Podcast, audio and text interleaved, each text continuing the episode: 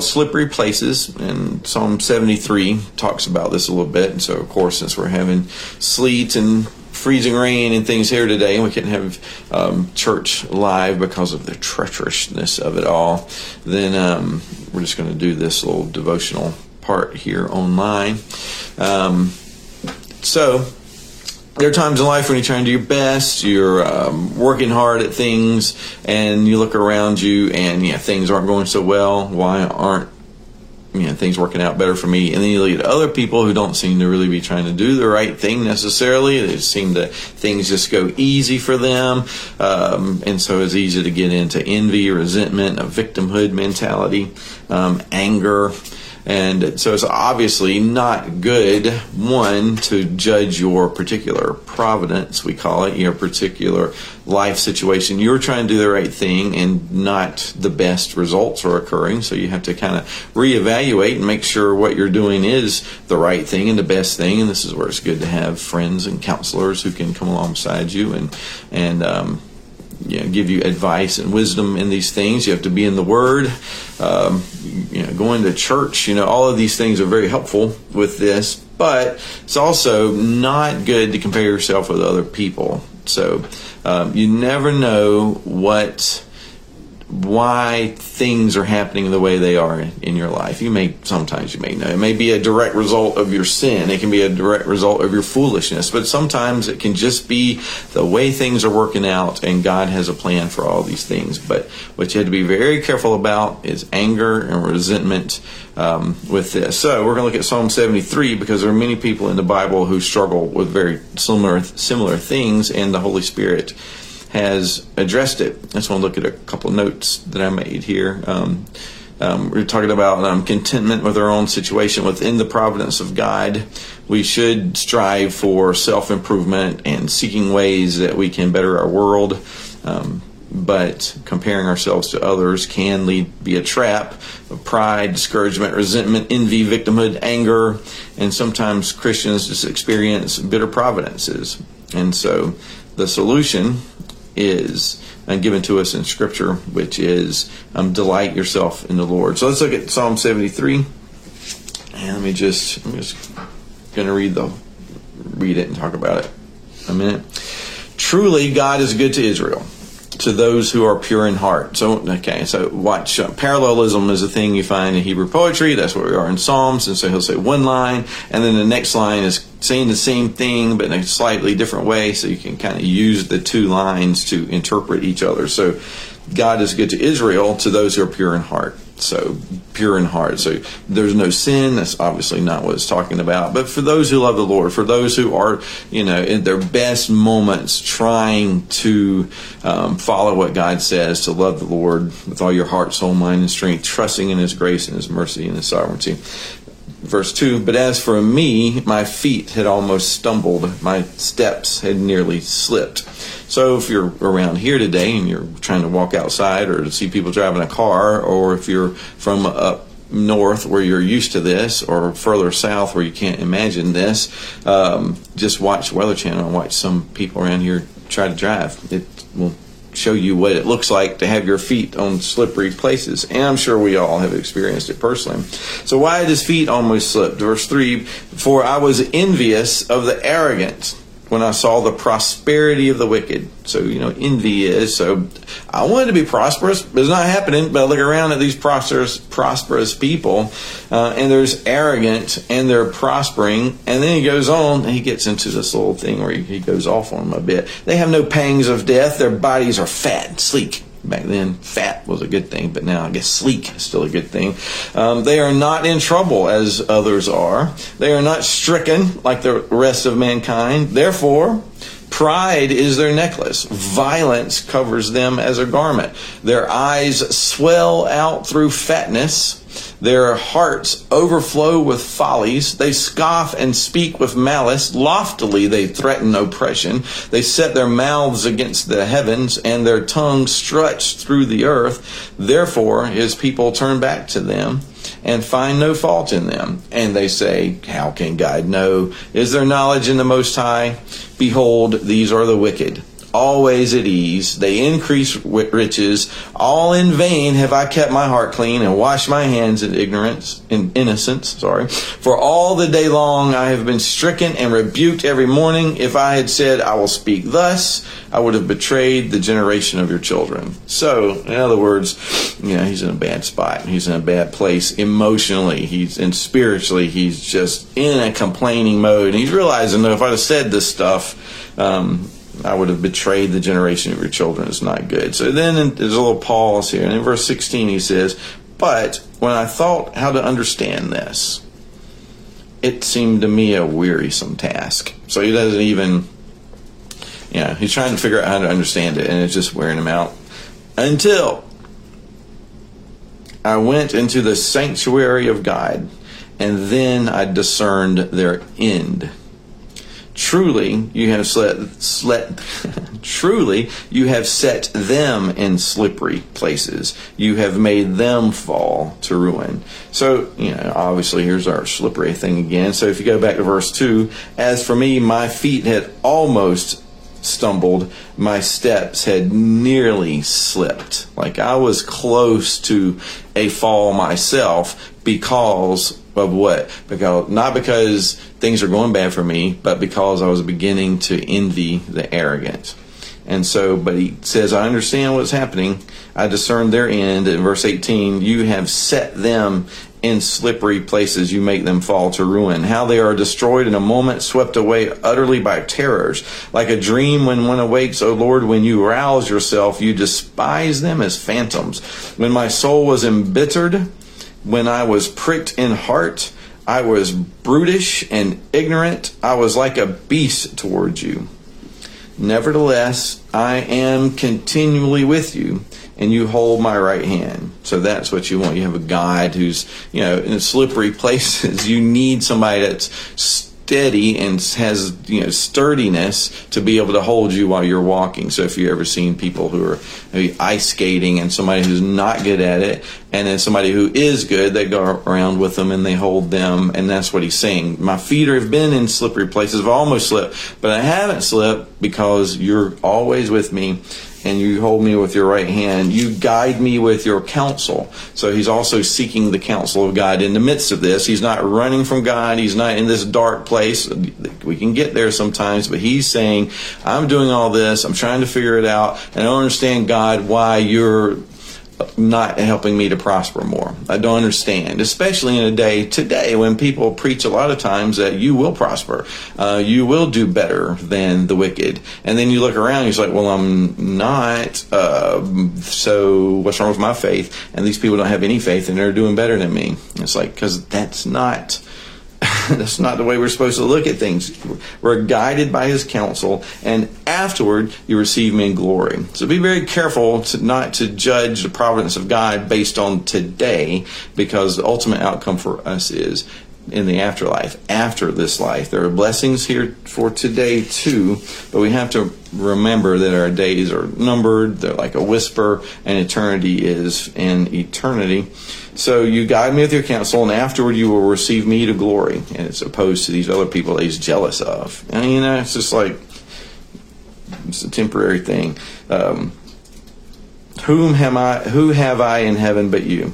And there is nothing on earth that I desire besides you. So he's got himself into the right place now. I don't have all this stuff. They have all this stuff. And he's like, you know what? There's nothing on earth I desire besides you. If I have you and no material goods and things, that's good. If I have all of the world but not God, then I'm in a terrible place. 26 My flesh and my heart may fail, but God is the strength of my heart and my portion forever. For behold, those who are far from you shall perish. You put an end to everyone who is unfaithful to you. But for me it is good to be near God. I have made the Lord God my refuge, that I may, may tell of all your works. So your evangelistic message to the world can be hindered and hampered by um, your brutishness and your resentment towards other people, and that puts us in slippery places. And then um, Psalm 37, real quick, if you can go to Psalm 37. Just looking at the first few verses here. fret not yourself. I don't know how many times we use that word too much now, but it's don't make yourself all upset and brutish and everything like the psalmist was. We looked at fret not yourself because of evildoers. Be not envious of wrongdoers, for they will soon fade like the grass and wither like the green herb. And it's herb, not herb. So you see the same theme. It's you know, don't be envious of them. They are going to fade. Now, here's um, trust in the Lord and do good.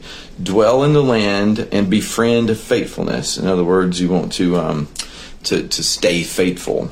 Then here's this verse. That's a, a good verse, and um, we're going to look at two more verses, and they're both remind me of the little thing I've seen on coffee mugs, which says, "I can do all things through a verse taken out of context." So here it is: Delight yourself in the Lord, and He will give you the desires of your heart. Delight yourself in the Lord, and He'll give you the desires of your heart. So you have to ask yourself, well, what are the, the desires of my heart? So there's a, a song, and in it there's a line that goes, if you come to God for money, God is not your God, money is. So it, you can insert that anywhere. So if I come to God for material prosperity, well, guess what your God is? If I come to God for health, guess what your God is? If I come to God for anything but God, then that's what my God is. Because what are you supposed to be delighting yourself in, according to Psalm 37 4? The Lord, Yahweh. That's who you've delighted yourself in, loving the Lord with all your heart, soul, mind, and strength. Not your cars, not your prosperity, not your health, not your wealth, not your, you know, that my children all love me and treat me well, or my husband or my wife are perfect, and, you know, my church is not, is not problematic or anything. You know, it's like, Uh, you know, things should go well for me if I'm a good Christian. And when we say we don't believe that, and that we're not prosperity doctrine people, but it's hard not to be sometimes because you think when you're doing good sacrificially, and then bad things happen. And then people that you're sacrificing for that don't even care, that don't even like it, there's prosper, or people that don't even care. So he's what he's saying, be careful with that. Trust in the Lord, do good. Delight yourself in the Lord, and he'll give you the desires of your heart. If you're delighting yourself in the Lord, then what is what what's the delight of your heart? The Lord is. I mean, that's what you want. So somebody can there's a cursing or a blessing in prosperity it, it can be either. So you can't look at somebody and say, look, they've got a lot, God's blessing them. I mean, they could be getting a lot and therefore they've forgotten God. So God's turning them over to this. You can have somebody else that doesn't have anything. And it's like, oh my goodness, what have they done wrong? And it's like, maybe they haven't done anything wrong. Maybe God is taking them closer to, to Himself because they don't have all these things and they need God. Or they, He can be turning them over to but to um, poverty, and they look at their poverty and, and, and their problems and they curse God. You know, it's just your response to your situation depends on what you love. So if you love things and things go wrong, then you're going to find yourself in that slippery place. But if you love the Lord and things go wrong, then as you struggle through it, you're also going to find what we just read in Psalm 73. He's holding me with his right hand. So that's where you have to truly be delighting yourself in the Lord. And, and honestly, we all don't do this from time to time. And then, um, now I've written down Psalm 30. Let's see what that is. I don't even remember. Psalm 35 through 9. I'm sure it will have something to do with this. Psalm 30, verses 5 through 9. Um, for his anger is but for a moment, and his favor is for a lifetime. Weeping may tarry in the for the night, but joy comes in the morning. As for me, I said in my prosperity, I shall never be moved. But you, by your favor, O Lord, you made my mountain stand strong. You hid my face I was dismayed. To you, O Lord, I cry, and to the Lord I plead for mercy. What profit is there in my death if I go down to the pit? Will the dust praise you? Will I tell of your faithfulness? Hear, O Lord, and be merciful to me. O Lord, be my helper. You have turned for me my mourning into dancing. You have loosed my sackcloth and clothed me with gladness, that my glory may sing your praise and be not silent. Oh my God, I will give thanks to you forever. So you see an example in Psalm 30 where he's been pulled out of this problem by the Lord and then he's praising God. If he pulled himself out, then he'd be praising himself. Um, so again, we have to be careful of these things. Now, here's Philippians chapter 4. We're coming to the end of this time. So, Philippians chapter 4, and this is where the, the line, uh, I can do all things through a verse taken out of context, really comes in. So, Galatians, Ephesians, Philippians chapter 4. Let me read verses 10 through 13. Philippians 4, 10 through 13. All right. Um, I rejoiced in the Lord greatly that now at length you have revived your concern for me. As Apostle Paul writing a letter to Philippians. Um, you were indeed concerned for me, but you had no opportunity. Not so, you know, you had needs and, and you guys helped, but, you know, so, they wanted to help, but they didn't have opportunities. And I'm not that I'm speaking of being in need, for I have learned. Now, so that's good. So he's not even in need. Why? Because God gives him everything he needs. God uh, gives him, um, thank you, Kevin. God um, has provided me with um, all the health, wealth, and prosperity that I could ever imagine. But that's what he says. I've learned that in whatever circumstance, I'm to be content. Contentment. That's what the psalmist in Psalm 73 was saying. I'm not content. There's all sorts of things going wrong. There's tons of things going wrong, and I'm looking around me and I'm envying the arrogant. I'm like a beast because I see all these other rich people, things are going well, and it's bothering me. But Paul has said, as a psalmist learned, delight yourself in the Lord. So, whatever situation, whatever, and that's a big, huge word, whatever, whatever situation, I am to be content. I know how to be brought low, and I know how to abound. There's, you so you have to be able to be in both. You know, you don't want to be, I think, or somewhere in the salt in Proverbs, it says, um, "Help me not to be so poor that I that I steal, and help me not to be so wealthy that I forget you." And so he's saying, "I know how to be brought low, and I know how to abound," because we all think, well, abounding is not trouble, and it is. So, in any and every circumstance, I have learned the secret to facing plenty and hunger. So this is the secret. This is it. how do you face it? Now, how do you get rid of it? Now, how do you never go hungry again? Now, how do you always have plenty? He's saying, what's the secret to facing hunger? And what's the secret to facing plenty? Both can be problems. So if the your gospel is offering you rescue from poverty to take you into riches, your gospel need to rescue you from riches and take you into poverty. Uh, there's anything that's uh, an idol to you that's getting in the way is your slippery place. So I've learned the secret to facing plenty and hunger, abundance and need. I can do all things through him who strengthens me. That's what he's talking about I can do all things. It doesn't mean I can be the chairman of a big corporation. I mean, possibly if that's your gifting, and but I can face all these circumstances. I can face difficulties. I can face blessing. I can face all of these things as if they're blessings because with the Lord they are. But delight yourself in the Lord, and He will give you the desires of your heart. And then I'm going to close with this. Um, well, two things. Ephesians 6, you have the armor of God, and, and, that is one of them are the shoes. So, you know, if you're going outside, you need the right shoes. he says, um, having put on the readiness given by the gospel of peace as shoes for your feet so you can stand. So there is a certain amount. The gospel of peace helps you to stand in slippery places. And then Psalm 40, uh, 94, 18 says this, When I thought my foot slips, your steadfast love, O Lord, held me up. And so you see that consistently in Scripture. So just you know, as you're if you're around here or somewhere and you're going around, you see all this slipperiness and all these things that are happening out there. Uh, remember, it's a parable for our life, and and we can easily slip based on situation in life and how we think what we believe that means that says about us. And so we need to think of others as more important than ourselves. Don't use other people as gauges and guides for um, how well you're doing Instead, always keep your eyes on the Lord, trust in Him, um, stay in the Word, talk to other Christians, have people praying for you. We all get down, we all get discouraged. One of the ways that God's right hand holds us is through other believers that are filled with His Holy Spirit as well. So, stay safe out there, stay warm. Um, if I mean, we didn't have church today because of a. Um, it was dangerous to go.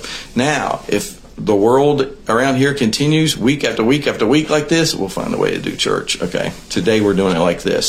So look forward to seeing everybody Sunday. And um, if you're people that are just on here that I don't ever really see, God bless you too. And um, just pray that you can all know the Lord better. Amen.